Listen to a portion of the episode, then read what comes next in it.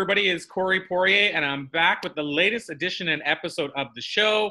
Really excited as well to have a uh, first time guest with me here today. So, Rhonda Y. Williams, I wanted to jump right into, uh, you know, right into things and ask you if you could tell us a little bit about yourself for those listeners, viewers who may be discovering you for the very first time today. Absolutely. So thank you, Corey. I'm so excited to be here with you today. So I'm a registered nurse uh, by background. I actually live just outside of Dallas in McKinney, Texas.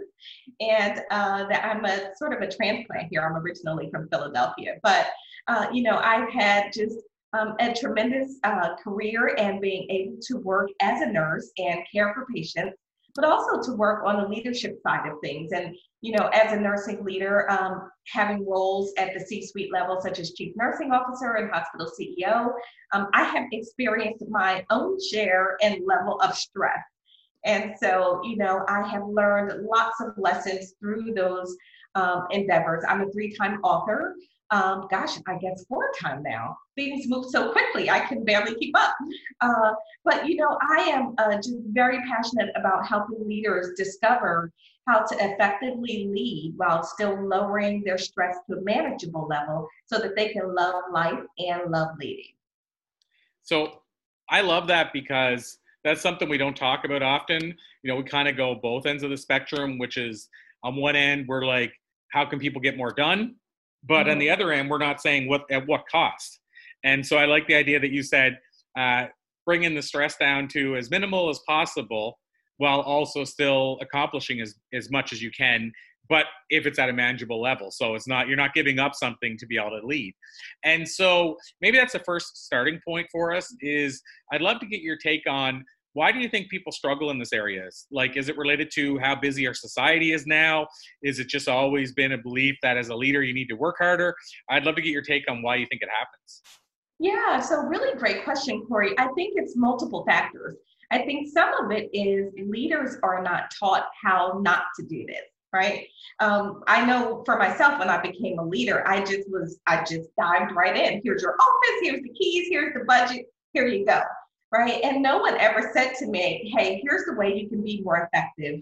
And uh, and not sort of lose your sanity in the process. And so I, I've had a number of those days uh, myself. But I think the other side of it is I think organizations, there's a false sense of belief and security that that leaders that are stressed are working really hard and that's the expectation and that's the norm and what do you mean you're you don't want to be stressed I call myself an our soul, a recovering stressed out leader, right? And so most organizations would say, I'm not sure if I want you on my team if you're not going to be stressed. Does that mean you're not working hard? But the two are not synonymous. And we have to understand that by giving up some of what comes when you lower stress, you really do limit the effectiveness of your leaders, your, their creativity, their innovation. All of that gets limited by the level of stress that they have. Wow. So I guess then, um, and this is kind of a weird departure. I'm jumping off here, uh, but I'm curious your take when it comes to being a leader and or accomplishing stuff on things like, for example, we hear a lot of talk about the four day work week versus mm-hmm. the five day work week. Have you, I guess, do you have any thoughts on that? Have you heard any I mean, I've heard studies that a lot of studies that have said four day work weeks can be more productive than five day, but I just love to get your take on that because it seems to tie in nicely with the idea of still having a life while also leading. It does. I love the four day work week. I think that's fantastic, and I think more people should actually do it. Um, but one of the things I think that stresses leaders out is their um, lack of skill set in navigating all the pressures that comes with being a leader. Right? You have pressures coming from eight different places and so I'm not sure it matters if you're working four days or if you're working five days, if you are still dealing with those same level of stressors. So it becomes an organizational responsibility to help create an environment where their leaders can shift from surviving to thriving. And it also is inherent in a leader to step back a little bit and say, how am I going about this and managing this? And what am I taking on and what role am I playing? How am I complicit in my own stress level? Wow. And so I guess um, as far as the other thing I wanted to ask you about, because I think this is important for somebody listening who, you know, maybe um, they're listening on the outside in and they want to become an influencer or a leader, but they also, you know, wonder what that looks like. So can you tell us, I guess, as well, Rhonda, when you talk about being a stress-free free leader, what is a leader to you? So what what is you know what does even a leader look like? As does a leader have to be leading many? Can they be leading five or one? Or like what is a leader overall anyway in the first place? So you know it's such an important question because I get this question actually um, for occasionally where I will speak to to folks and they'll say, oh well I'm not a leader, meaning they don't have a formal title of leader. However, I sort of view us all at a certain point a leader. Even if you are only leading yourself, you still got to handle that, right? So you've got to lead yourself minimally. And then even if you don't have the formal title of leader, who are you influencing around you? Right? So are you that informal leader that people see and respect and follow and honor, um, but just based on your influence? And so it's important for us to sort of redefine a little bit of what leader is. I am not simply talking about those folks sitting in the suit and the ties and in the C suite. I'm talking about people at very informal levels of the organization as well. Um, I want them to step up and own and recognize uh, the value that they contribute, even if they're informal leaders. Hmm. Wow, I love that. Have you um, read the book by Robin Sharma, The Leader Who Had No Title? No so I'd love to get your take on that as well, because I mean, the whole premise, similar to what you just said, the whole premise is about being a leader, uh, whether you have a title or not, and how even, for example, the person that you meet when you first walk in the door of a business, you know, I've seen people with the the title on their card, manager of first impressions, because it's the first person you meet when you walk through. Um, the idea he has is that anybody can be a leader. It's just that they have to internally take on the empowerment of that role. So mm-hmm. is that that sounds like it's something you believe as well? Absolutely, because I um, minimally, you know, a leader is a lot about how you view yourself right? It's a, it's about your your belief system your value system um, the commitment to your contribution to the organization. All of that has to do with leader and that doesn't really have to do with the title right? And so it's important for us to recognize that we in our own way all contribute to the success of the organization and we can contribute to its stalling. Um, one of the th- one of the points that I wanted to share as I was thinking about what you were just referencing is sometimes it's really important for us to think about what it truly means to be a leader and to determine are we creating our own set of rules and cultures for quote us as leaders. You know, I, I work with a lot of leaders and leaders love to say, well, I'm focused on getting the team to do this, and they've got to be accountable and they've got to improve communication. And then when I say to the leader, so how's that working for you as a leader? Well, um, hmm. Or my other favorite one is, so how's that working within the C-suite? are you guys great communicators and collaborators and you know are you all accountable and following through? And all of a sudden i get these looks right? Folks are looking at each other going well not so much. So we have to also be careful that as leaders that we are not creating a different set of standards for ourselves as a leader that we are not you know sort of creating this group and clique that has these exceptions just by title now, what about the whole emergence of the word influencer? Because it, it seems to me that maybe there's an overlap in some ways, but then maybe it is two different people in other ways. Like I know people that are leaders within an organization, but and they run the show, uh, and maybe even good leaders sometimes, but they're not influencers. And the fact that they're not influencing people to take certain action, they're just leading the ship. Maybe they have five other people beneath them that are influencing the change or maybe they don't want change depending on the type of organization it is. So, how do you look at the difference between an influencer and a leader, or do you see a difference in the two? No, I think they can be two different people. And if that's the case, a really smart leader who is not an influencer is going to surround themselves with lots of influencers because you can't really get the work done. These days, people want to uh, enjoy what they do. They want to enjoy the person that they're working with and for. Uh, and, you know, if you are the person that is getting folks to do what you say because you have a title, that's only going to get you so far right? You need true influencers on your team who can galvanize the support and enthusiasm and energy of the team. Uh, so they can be different. I've seen leaders who are um, successful but are not influencers. But I think many of them, once you get to a certain level, you recognize that, you know what, this isn't my forte, right? I've got to get somebody around me who can help do those things. And, and you know, I'm a perfect example of, of that when you look at disc profiles and you know and you look at who's a d and who's an i i have situational i so even at the level of a ceo i'm a situational d i'm a situational i right but my strength is in my C. And so I had to make sure that there were people on my team who could be the cheerleaders, right? I'm not necessarily the cheerleader. So I, I will happily step back and let someone else plan how we're going to celebrate and recognize our amazing team. Uh, and so those are important traits, though, and characteristics that we're talking about when we're talking about effective leaders. So, what about now moving into work culture? because mm-hmm. I feel like that's another aspect of being a leader is you know some leaders create a culture of compassion, caring, mm-hmm. uh, culture that employees come first. I mean, I've even there's a book called uh, "The Customer Comes Second, and the idea is if you take care of the the employee, they'll make the customer first, and you don't have to because you know if you take care of them, they'll take care of the customer. So there's a lot of thoughts there.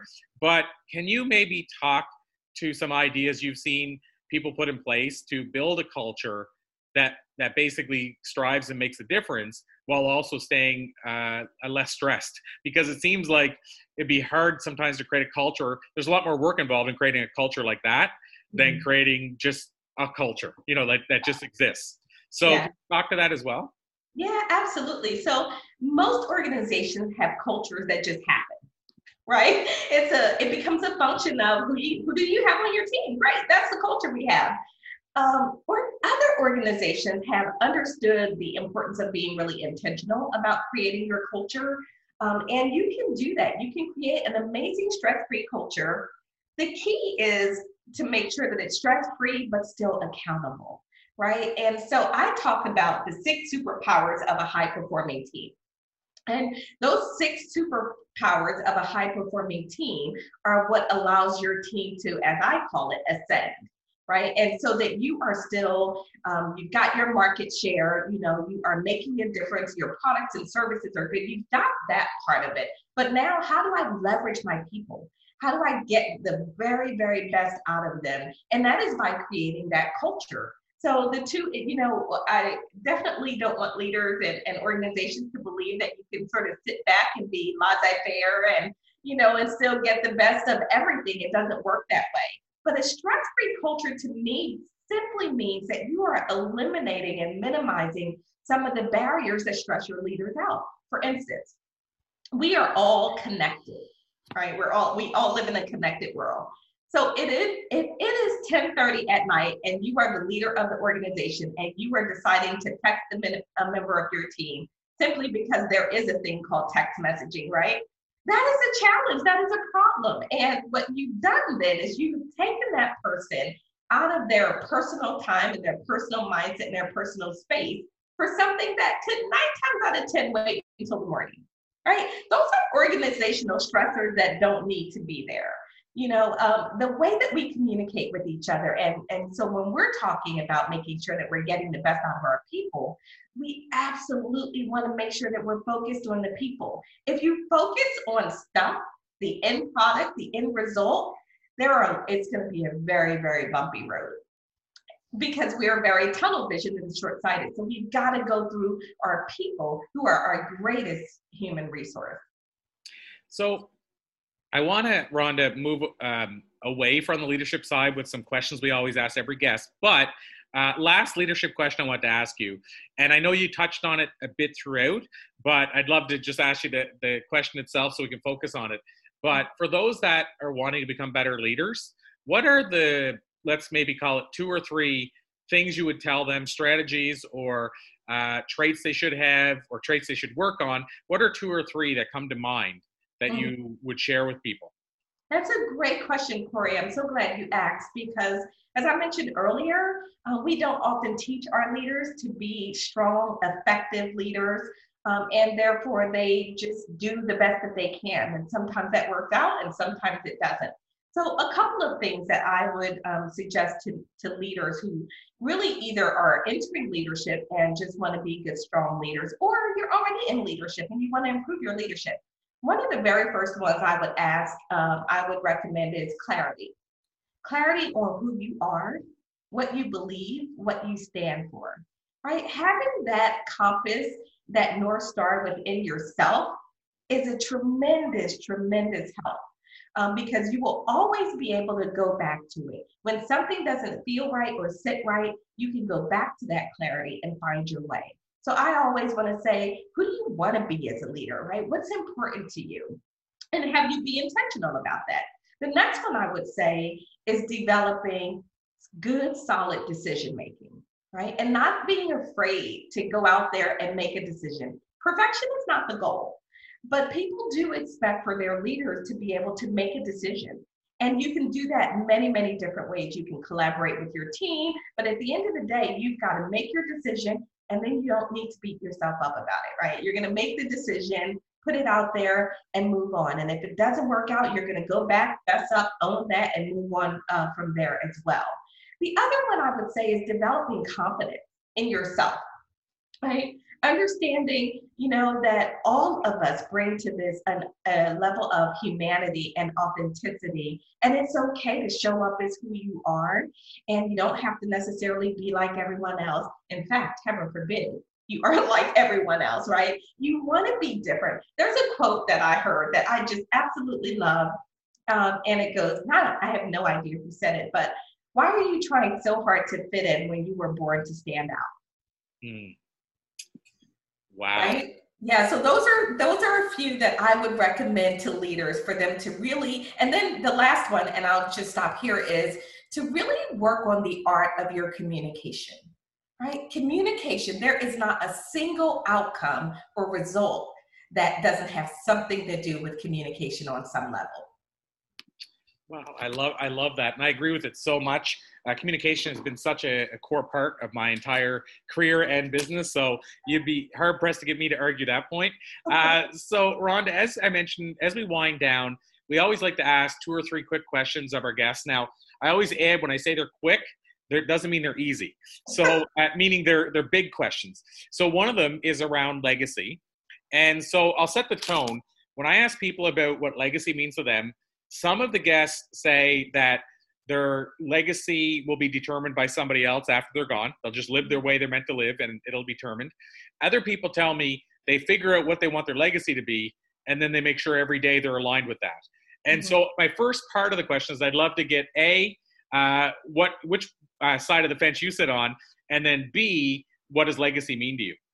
Yeah, so wow, great question. So for me, legacy is really about, you know, it's about your imprint right? It's about the uh, the image that comes to mind is the the footprints that go through the sand, right? To me, it is that's what legacy is about. When uh, the lives that you have touched, the the impact that you have had on others. So it doesn't have to be stuff, right? But it can be just who you are and what that meant to others in your life. Um, to me, that's what legacy is about. What are they going to say when I am no longer here? what are they going to say? Hopefully, they're going to laugh a lot. They're going to say that I'm a huge uh, Philadelphia Eagles football fan and all of those other things that we ate too much on football Sundays, but that I was someone who was always focused on helping others become the best they could be. So for me, that's what I think of when I think of legacy. Hmm, wow. And now, how about success? How do you define success? Like, what does it mean to you?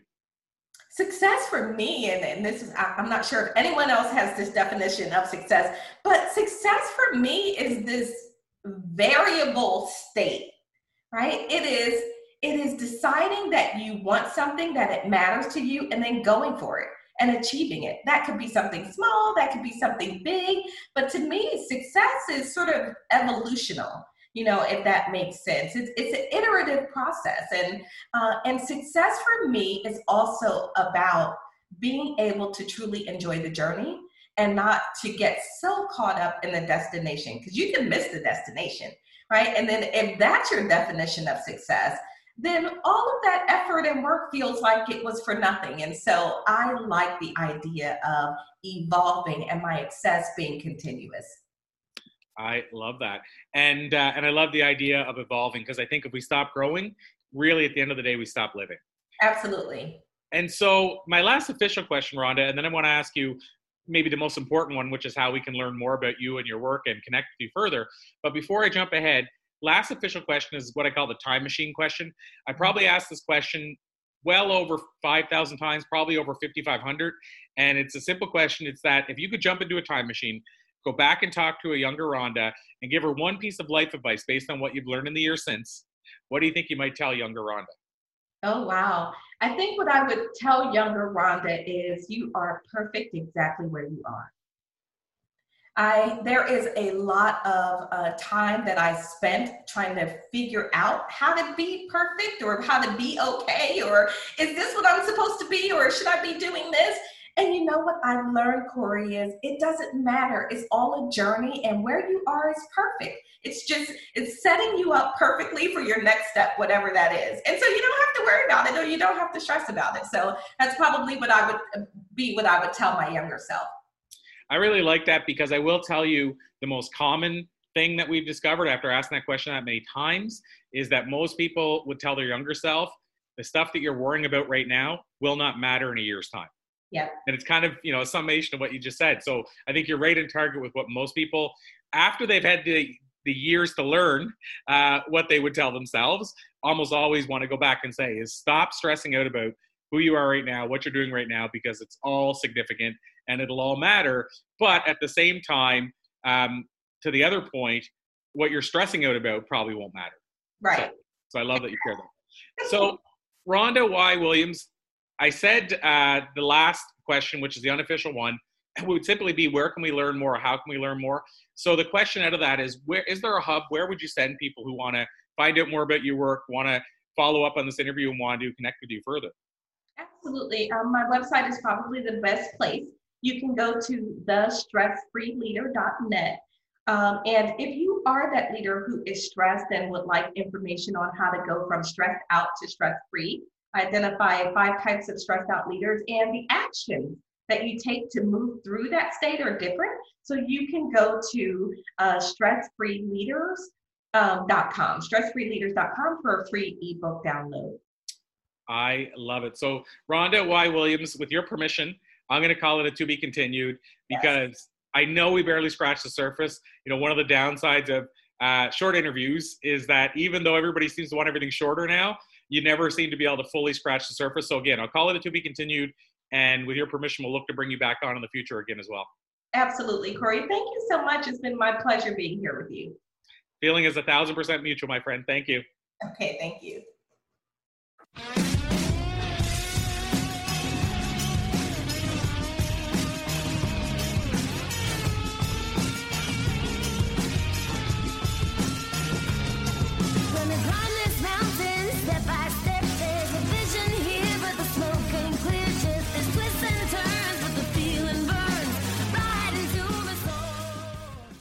This podcast is a part of the C Suite Radio Network. For more top business podcasts, visit c-suiteradio.com.